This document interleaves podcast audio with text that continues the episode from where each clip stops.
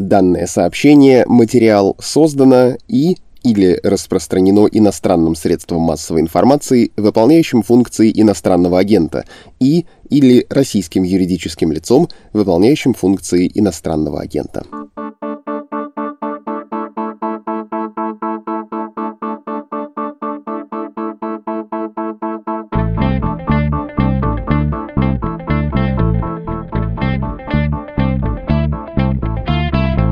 Здравствуйте, это «Что случилось?» я Владислав Горин. Это подкаст «Медузы». Он посвящен новостям, которые долго остаются важными. Утром 25 ноября на шахте Листвяжная произошла авария. Предварительно говорится о взрыве метана и связанном с ним задымлением. Под землей в момент аварии находилось 285 человек. 239 смогли выйти, 46 нет. Сотрудники МЧС, которые пошли спасать горняков, тоже вернулись не все. В шахте остались 6 человек, один из которых спустя целые сутки был найден живым. То есть погибших 51 человек, всего пострадавших 76. О том, что произошло и что случается с людьми после такого, в том числе на личном опыте, сейчас расскажет журналистка Дарья Кёлин.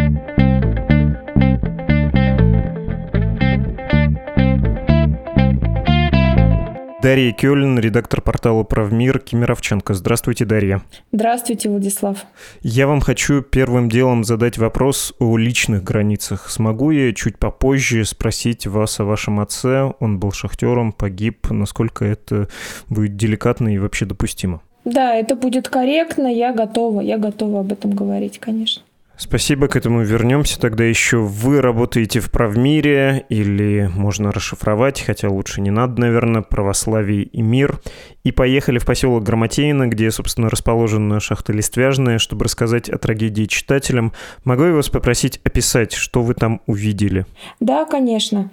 Дело в том, что я работаю редактором в правмире, удаленно из Кемерово. Я обычно не занимаюсь репортерской работой, но раз такая произошла трагедия, я выехала буквально в первые часы после того, как мы узнали, что все довольно серьезно на Листвяжной. Я приехала туда около 17.00 по местному времени. Что я там увидела? Я увидела КПП, закрытую колючую проволоку, охрану и, собственно, своих коллег, которых не пускали в комбинат шахты, который находится за КПП, где был расположен оперативный штаб, где работали спасатели, губернатор, то есть журналистам туда доступа не было. Единственное, что нам оставалось, ждать у шахты, когда к нам выйдут и хотя бы что-то сообщат о том, что на шахте происходит. Единственное, что мы видели, это люди, которые тоже подходили к КПП, задавали вопросы. Люди, у которых близкие не вернулись со смены, просто не пришли домой. И после этого они стали поднимать информацию, узнавать о том, что на шахте произошла авария и что, возможно, их близкие либо в больнице, либо все еще находятся под землей. Информации в первые часы было очень мало. У КПП на стекле был вывешен список тех, кто попал в больницы. То есть тех, кто, по сути, остался в живых и был спасен из-под земли. Поэтому родственники, которые приезжали к шахте, они первым делом подходили к этому списку. Иногда приходилось нам, журналистам, им показывать, где эти списки находятся, потому что люди были совершенно растеряны. И они проверяли, и если они в списке фамилию не находили, тогда уже они отправлялись внутрь через КПП и проходили в столовую, где, собственно, их встречали психологи МЧС, которые оказывали им поддержку, где они могли получить какую-то информацию о спасательной операции. У нас этой информации не было, и когда родственники выходили из шахты, мы пытались у них узнать, что известно, удалось ли кого-то еще спасти, что там сейчас происходит. И нам говорили, никакой информации нет. Уже где-то в 17.30 один из э, шахтеров, у которого в шахте находился брат, сказал нам, что спасательные работы приостановлены из-за угрозы нового взрыва. Их приостановили где-то около 16 часов по местному времени, и несколько часов они не производились. В 16 часов, когда стали эвакуировать э, все звенья спасательной шахты, выяснилось, что с одним звеном из шести человек связь потеряна. Пять человек из этого звена погибли. Один из спасателей, врач-травматолог, он уже на следующий день, 26 ноября, сам вышел из шахты. Сейчас он находится в больнице, его состояние стабильное. Он вчера даже ответил на некоторые вопросы, рассказал о своем состоянии. Он будет жить. Это, конечно, огромное счастье, то, что он выжил. Но то, что он выжил, дало еще и надежду многим людям которые до сих пор ждут своих близких домой. И когда сейчас, казалось бы, ну, уже очень много прошло времени, в шахту сегодня закачали азот, казалось бы, уже никакой надежды нет, но многие люди в Кузбассе продолжают верить, что еще кого-то спасут. И это очень мучительно, что нет никакой информации до сих пор о тех людях, которые под землей, в каком они состоянии. И как бы все говорит о том, что они уже погибли, но близкие все же верят, это видно. Близкие пишут в соцсетях, мы ждем вас домой, вернитесь живыми. В Ленинске-Кузнецком в социальных сетях люди устроили акцию попросили поставить в окна домов вечером горящие свечи для того, чтобы люди вернулись живыми. И люди ставили эти свечи, очень много фотографий с этими горящими свечами в окнах. Это вот, вот символ этой надежды, которая остается с нами даже тогда, когда уже, казалось бы, никакой надежды нет. Понятно. Ну, видимо, еще трудно представить, что твой близкий не вернется, если ты не видишь тело. Это такая часть прощания. Да, трудно представить, потому что ты не видишь тело, да, безусловно. Поднято на сегодня 11 тел, по последним данным.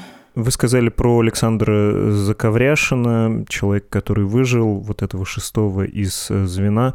Это действительно фантастическая история, что он буквально через э, сутки смог э, выйти во многом сам он проделал там часть пути, прежде чем наткнулся на своих коллег-спасателей. Он говорил, что ему повезло, что он как будто в какую-то струю свежего воздуха попал, и он просто не задохнулся. Да, да, и несколько часов шел, потом, как он говорит, порядка 10 часов отдыхал, потом снова шел шел, то есть как долго он добирался. Сложно себе представить.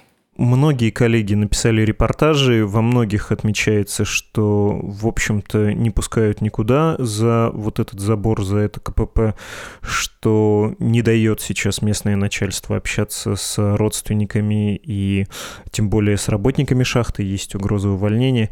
Как вам кажется, я не буду спрашивать про то, хорошо ли запрещать людям общаться с прессой, очевидно плохо, но, может быть, есть в этом что-то правильное, что по сравнению с той же Распадской, где можно можно было видеть, как людей буквально везут в больницу. Сейчас все чуть более закрыто. Родственникам да, прессе нет, не все. Находите вы это оправданным или там чрезвычайные, чрезмерные меры, ограничивающие освещение этой трагедии? Вы знаете, многие мои коллеги, я тоже, мы неизбежно сравнивали эту трагедию с трагедией более недавней, с трагедией в «Зимней вишне», в которой мы тоже все работали, которую мы освещали. Там работа была построена иначе, потому что у журналистов был доступ оперативный штаб, где работали местные власти, и мы могли оперативную информацию получать о поисково-спасательных работах. Сейчас информация о поисково-спасательных работах, она выдается через спецподходы. Я не знаю, может быть, родственникам сейчас такое внимание прессы и не нужно, я не берусь об этом судить. Им довольно сложно было с нами общаться. Вот в первые часы после трагедии, когда я стояла на КПП, кто-то все-таки с нами говорил, но довольно недолго. Людям было тяжело, и мы старались не настаивать. Если людям было по-настоящему трудно, они говорить были не готовы. Те, кто были готовы, ну, тех удалось немного записать и что-то узнать от них. Мне кажется, что запрещать общаться с сотрудниками, которые остались в живых после этой трагедии, которые участвовали сами в спасательной операции и в первые часы помогали спасать своих товарищей, это как-то неправильно, потому что они сейчас герои, и мне кажется, важно было бы их показать. Возможно, сейчас пройдет время, у нас будет больше возможностей для того, чтобы рассказывать об этих людях. Пока это не удается. Люди, многие отказываются, к сожалению, говорить с журналистами сами. Вы упомянули зимнюю вишню, нисколько не настаивая на этой гипотезе, но сложилось ли у вас впечатление, что нынешние ограничения связаны с зимней вишней? Ну, что вот тогда настолько неприглядно выглядели действия властей, и как-то все это выглядело неорганизованным. И, ну, понятная история с Тулеевым, который ушел из-за зимней вишни по большому счету. Мне кажется, дело во многом в том, что шахта — это всегда закрытый режимный объект, на который не разрешен доступ посторонних в любое время, не только во время каких-то ЧП, но и в обычное время туда довольно сложно пройти людям без специального какого-то разрешения администрации шахты. На территории там, раз находятся выработки и работают спасатели, возможно, это просто небезопасно, если кто-то будет постоянно там находиться. Поэтому то, что нас туда не допускают в постоянном режиме, ну, может быть, в этом есть какой-то смысл именно вот относительно территории шахты, да. А так, я не думаю, что после зимней Вишни было принято такое решение. Мне кажется, просто сейчас в сложившейся ситуации все происходит так, как происходит. Люди сейчас еще пока потрясены очень сильно им очень тяжело, многие еще не опознали тел своих близких, они не знают, смогут ли они их похоронить, да, как завершится спасательная операция, всех ли удастся оттуда достать. Поэтому они, возможно, мне кажется, многие семьи сейчас сами не готовы общаться. И без вмешательства властей, мне кажется, тоже эти разговоры могли бы не состояться. Потому что даже когда пытаешься поговорить и видишь людей на улице, они говорят, нет сил, тяжело. Разве можно на них давить? Ну, понятно, нет, конечно. Про местных людей, которые наблюдают скорее, да, у кого соседи, знакомые, но не члены семьи затронуты этой трагедией, во многих текстах есть этот лейтмотив, что местные, в общем, от трагедии отстраняются. Это потому что чувства притупились. Ну вот ты живешь рядом с производством, на котором, повторюсь, твои соседи, знакомые, друзья или даже родственники каждый день могут сгинуть, и ты немножко грубеешь душой. Ну, иначе у тебя будет срыв, да, ты не можешь жить в состоянии истерики каждый день и каждый раз думать об опасности? Или нет? Или какое-то другое отношение к шахтерам? Мне кажется, это проблема оптики человека со стороны. Дело в том, что люди в Грамотеино, в Белово, в Ленинске-Кузнецком, они очень тяжело сейчас переживают эту трагедию, но они, в принципе, довольно закрыты. То есть им довольно сложно общаться сейчас с людьми со стороны. Если зайти в соцсети, в группы того же Ленинска, того же Белова, там огромное количество сообщений, там фотографии этих свечей, там взаимная поддержка, там же в комментариях и родственники пропавших, погибших шахтеров пишут, тут же их поддерживают люди, которые просто живут в этом городе.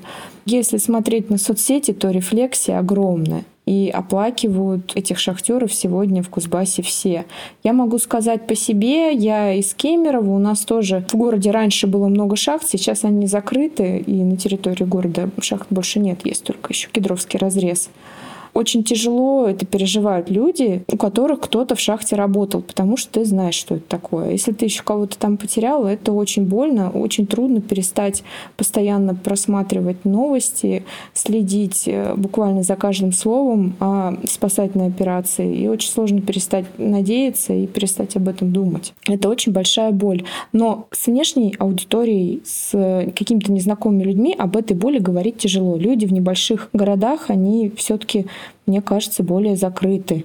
Им сложно постороннему человеку, журналисту, который подходит к ним на улице, рассказать, что они на самом деле переживают, что им на самом деле больно. Если мы вспомним репортаж новой газеты, там автор описывает то, что происходит на аллее шахтерской славы, как человек стоит, плачет на коленях у камня вот этого памятного и смахивает с него снег и оплакивает своих знакомых, которые в этой шахте остались. Горя очень много, просто не все это показывают. Когда была зимняя вишня, люди тоже все оплакивали, все очень переживали эту трагедию. До сих пор переживают, до сих пор это болит. И тоже не все же готовы были об этом говорить, о том, что им сейчас трудно. Вы как переживали? Я, знаете, нисколько не претендую на то, что это меня хоть сколько-то касается. Когда читал ваш текст, поймал себя на очень субъективном чувстве. У меня тоже в ноябре примерно при такой же глубине снега и при такой же температуре в тех местах, где это было, как сейчас в Кемерово, умер очень близкий человек. И читая ваш, в общем, довольно отстраненный текст, я вот это чувство, которое, видимо, со мной на всю жизнь, снова пережил, когда холодно снаружи, холодно внутри, и вот, э, не знаю, едешь в катафалке на отпевании, держишь руку дорогого тебе покойника, которая абсолютно ледяная, форма ладони знакомая, но она не согревает. И я ощутил, как мне кажется, в том числе, что это чувство передается через ваш текст, что это не только мое какое-то личное переживание и странные ассоциации. Я полагаю, вы с чем-то похожим эмоционально столкнулись, хоть это не явно в тексте. Ну, это действительно так. Вы очень точно прочувствовали, наверное, то, что я как-то, может быть, косвенно передала. Дело в том, что когда мне было 4 года, у меня отец ушел в шахту Лопичевскую и не вернулся 13 марта. Он был забойщиком, у него под землей прямо в забое остановилось сердце. И он признан погибшим шахтером, потому что ему помощь не оказали именно по той причине, что было поздно. Пока его достали на гора, уже врачи ничего не смогли сделать. Поэтому моя мама дава погибшего шахтера. И мама очень тяжело, болезненно это всегда переживала. Она очень любила отца, она так и не вышла замуж. И она всегда, когда случались трагедии на шахтах, она всегда очень сильно плакала. У меня вот эти воспоминания детства, когда происходит трагедия на шахте, видишь, что мама плачет, и мама говорит, шахтеры, вот шахтеры. Наверное, один раз такое было, когда я была маленькая. Мне сейчас сложно сопоставить, что это за трагедия была. Ульяновскую распадку она тоже переживала очень тяжело, за всем этим следила, потому что эта рана, она не заживает. Ты всегда помнишь об этом, когда ты знаешь, что в этой шахте происходит, как люди там трудятся под землей, и очень тяжело, вот там внизу, там холод какой-то могильный оттуда идет. Мама рассказывала. Мама сама работала в угольной отрасли, она была с этим всем связана, и на ее глазах тоже шахтеры уходили на смену, и она всегда им желала, чтобы они живыми вернулись. И еще тоже традиция такая есть, если едет автобус, бытовка с шахтерами, тоже вот перекрестить, там сказать, что вот, чтобы вернулись, чтобы все было хорошо. Поэтому, глядя на вот людей, которые потеряли своих близких, там были девочки, подростки, у которых папы не вернулись, там были женщины заплаканные. Я вот на них смотрела, и я, если честно, видела и свою маму, которая пережила то же самое. И я очень хорошо понимала, что они чувствуют, поэтому мне очень тяжело было им вопросы задавать. И я очень осторожно общалась максимально. Если кто-то был готов говорить, то я говорила. Если нет, я просто старалась подвести к этим спискам, сказать, чтобы охрана их обязательно пропустила. Потому что они даже не могли объяснить, зачем они подошли к шахте, потому что они плачут, они напуганные, а там охрана, которая ждет, чтобы ей представились, объяснили, что происходит. Ну вот я сразу говорила, вот это родственники. Это очень было тяжело. Мы стояли с коллегами на холоде, мы поддерживали друг друга, конечно, журналисты как могли в этот момент. Но всем было больно, потому что все из шахтерского города, все, кто первые часы приехал, все местные, и все знают, что такое шахта. Все помнят Распадскую. Это было очень страшно, и тоже до сих пор у нас у всех это болит. Поэтому, да, это личная трагедия для всех нас, кто здесь вырос. Да, Распадская, там, я вот не помню точно, около сотни, да, ведь было погибших. Да. Еще более да. масштабная, еще более адская ситуация. И самое обидное, наверное, что это еще и повторяется. Кажется, причины тут очень похожие. Да, про причины я знаю, к сожалению, совсем мало, потому что я работала там в самые первые часы, и когда уже появилась возможность у коллег расспросить именно о причинах уже на второй день, на второй день меня уже там не было. Я хотел вас спросить про то, как живут семьи шахтеров, жены, дети, когда такое происходит. Понятно, что это такое братство шахтерское, что, наверное, не бросают коллеги, друзья, но бывает такое, что и не возвращаются те же коллеги, и целое такое поколение, целый круг общения остается без отцов, которые связывали это сообщество. Можете рассказать про это, что ждет людей, которые близких потеряли, как это дальше происходит? Все-таки есть поддержка.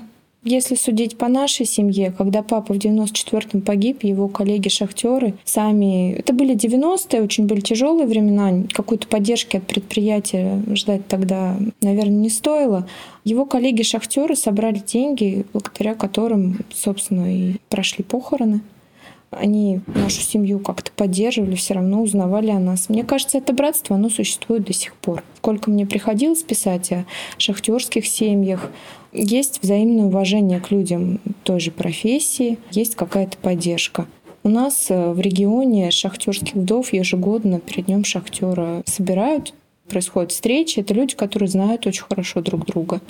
Даже если в 94 году да, утрата это произошла, у кого-то совсем недавно произошла утрата, но люди друг друга поддерживают, они каждый год собираются, общаются. Это тоже очень важно. Хотя бы это то малое, что мы можем друг другу дать, это взаимная поддержка и сочувствие. Ну, это немало. Говоря про семьи, я на Правмире прочитал ваш коллективный такой некролог, публикации с именами всех погибших и про кого удалось узнать, рассказы об этих людях.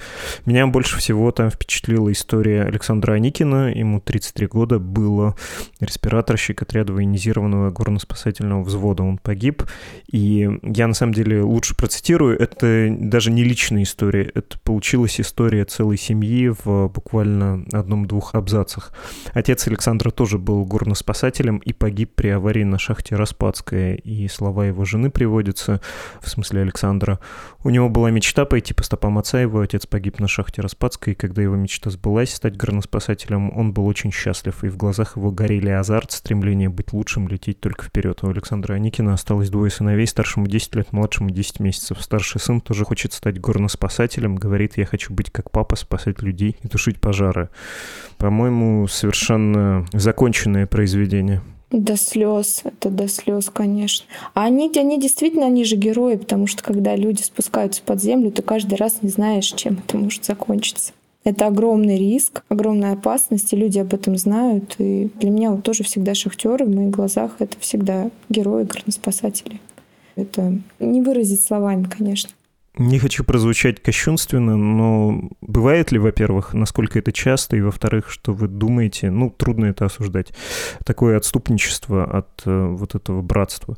Понятно, что после смерти шахтеров, в случае с э, Листвяжиной это уже было сказано, там какие-то деньги даются, совершенно скромные по мировым меркам, но, тем не менее, какое-то жилье покупается семьям погибших. Многие ли семьи стараются после такого уехать, вырваться из вот этой шахтерской, около шахтерской шахтерской вселенной, рвануть куда-нибудь с Кузбасса, не знаю, на Кубань или еще куда-то? Мне трудно сказать, на моих глазах никто не стремился уехать. Мне сложно судить об этом. Но мне кажется, в данном случае это не попытка вырваться из того места, где ты живешь. Это возможность начать жизнь сначала и возможность, может быть, как-то легче переживать утрату. Если ты не будешь видеть эту шахту ежедневно перед собой, может быть, будет легче как-то оправиться. Потому что это огромное горе. Люди сейчас потеряли своих близких, и они могут делать все, что угодно, лишь бы только им стало немного легче, лишь бы они только справились с этой болью и смогли жить дальше, растить своих детей и сохранять память о тех, кого они потеряли, передавать эту память, любовь детям.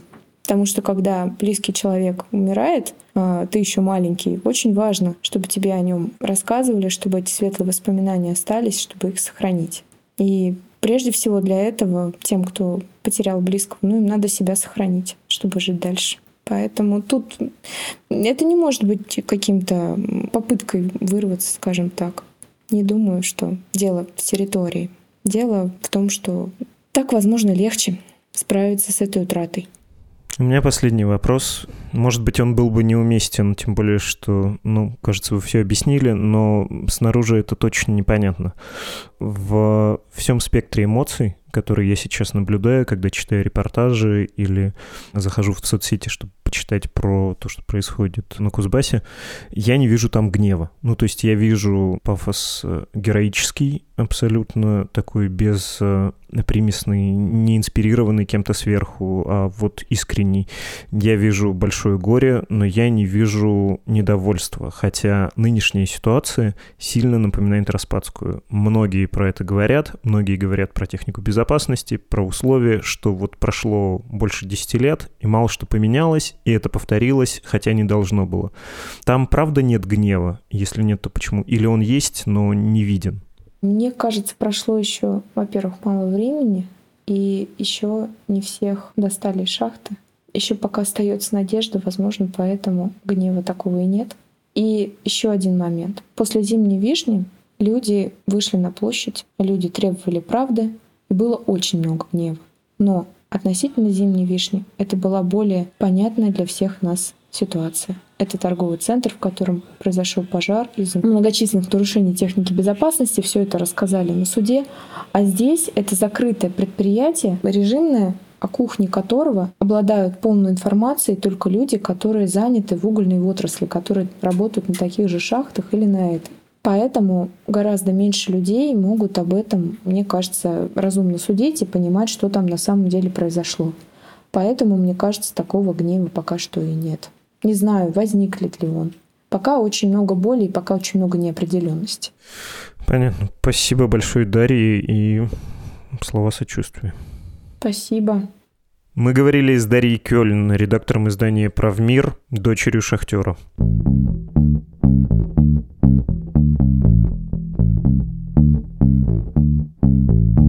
Это был подкаст «Что случилось?» о новостях, которые долго остаются важными, даже если бы нам не хотелось бы, чтобы они оставались, тем более повторялись эти самые новости.